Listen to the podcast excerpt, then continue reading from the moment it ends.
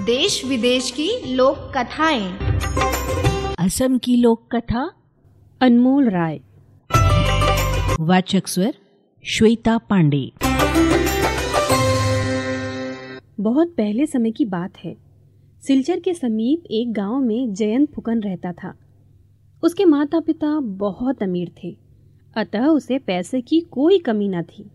एक दिन वो चाचा के पोते की शादी में दूर गाँव गया। विवाह के पश्चात वो वहीं रुक गया। अगले दिन वो हाट में गया। वहाँ की रौनक देखकर उसे बड़ा मज़ा आया। शाम होते ही सभी दुकानदार लौटने लगे। किंतु एक व्यक्ति चुपचाप दुकान लगाए बैठा था। जयंत ने हैरानी से पूछा, अरे भाई, तुम घर नहीं जाओगे? वो आदमी मायूसी से बोला, मेरी सलाह नहीं बिकी, उसे बेचकर ही जाऊँगा। कौन सी सलाह? कैसी सलाह? पहले कीमत तो चुकाओ। दुकानदार ने हाथ नचाते हुए कहा, कितने पैसे लगेंगे? जयंत ने लापरवाही से पूछा, एक सलाह का एक हज़ार रुपया लगेगा? मेरे पास दो ही हैं। दुकानदार ने व्यस्त भाव से कहा, उसकी बात सुनकर जयंत को हँसी आ गई। भला सलाह भी खरीदी जाती है? परंतु जाने जयंत के मन में क्या आया? उसने दो हज़ार रुपये गिनकर उसके सामने रख दिए। दुकानदार हिल हिल कर बोला, कांटेदार बाढ़ ना लगाना, घरवाली को राज ना बताना, नहीं तो पीछे पड़ेगा पछताना। जयंत ने उसकी सलाह याद कर ली। घर पहुँचा तो पत्नी दरवाजे पर खड़ी मिली।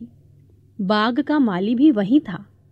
वो माली से दरवाजे के ऊपर बाढ़ लगवा रही थी।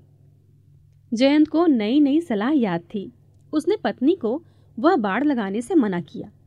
दो हज़ार रुपए वाली बात भी बताई। उसकी पत्नी खिलखिलाकर हंस दी। मान गए आपको, कोई भी घड़ी भर में मूर्ख बना जाता है। अरे, इतने रुपए पानी में बहाए, मेरे लिए जेवर बनवा देते। जयंत चुपचाप भीतर आ गया। उसे अपनी गलती पर क्रोध आ रहा था। ठीक ही तो कहा पत्नी ने, दो हज़ार रुपये गंवा दिए। उस रात जयंत को सोते सोते विचार आया क्यों ना इन सलाहों को आजमाया जाए। उसने एक सुअर के बच्चे का सिर काट कर जंगल में छिपा दिया। फिर खून से सना चाकू पत्नी को दिखाकर बोला, अरे, मुझसे एक आदमी का खून हो गया है। तू किसी को कहना मत, वरना आफत आ जाएगी। जयंत की पत्नी के पेट में बात पचना आसान नहीं था। वो मटका लेकर पनघट पर जा पहुँची।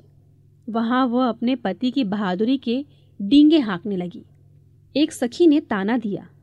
अरे सोनपाही बहुत बड़ाइयाँ कर रही है। ऐसा कौन सा बड़ा काम कर दिया तेरे पति ने? जयंत की पत्नी सोनपाही ने पीछे हटना नहीं सीखा था। बात में नमक मिर्च लगाकर उसने शान से सबको बताया कि जयंत ने एक आदमी का खून करके उसकी लाश जंगल में छिपा दी है। शाम होते होते पूरे गाँव में ये खबर फैल गई। जयंत खेत से लौट रहा था। लोग उसे देखते और हाय राम, जान बचाओ कहकर भाग खड़े होते। जयंत कुछ समझ नहीं पाया। अगले दिन राजा का बुलावा आ पहुँचा। हड़बड़ाहट में जयंत घर से निकला। दरवाजे की कटीली बाढ़ में उसके सिर की पगड़ी गिर गई। जयंत उसे बिना पहने ही चल दिया। राजा के दरबार में नंगे सिर जाने की सख्त मनाही थी। जयंत को देख राजा गुस्से से भर उठा। तब जयंत को याद आई वह सलाह। कांटेदार बाढ़ ना लगाना। फिर राजा ने उससे गरज कर पूछा, तुमने एक आदमी का खून किया है? जयंत ने हकलाते हुए उत्तर दिया, जी, मैं नहीं। क्या मैं मैं लगा रखी है? स्वयं तुम्हारी पत्नी उस खून की गवाह है। जयंत के कानों में गूंजने लगा, घरवाली को राज ना बताना, नहीं तो पीछे पड़ेगा पछताना। वो खिलखिलाकर हंस दिया। उसने धीरे धीरे राजा को समझाया कि किस तरह उसने सलाहों की परीक्षा लेनी चाहिए। राजा से आज्ञा लेकर वह जंगल में से सुअर का कटा हुआ सिर ले आया।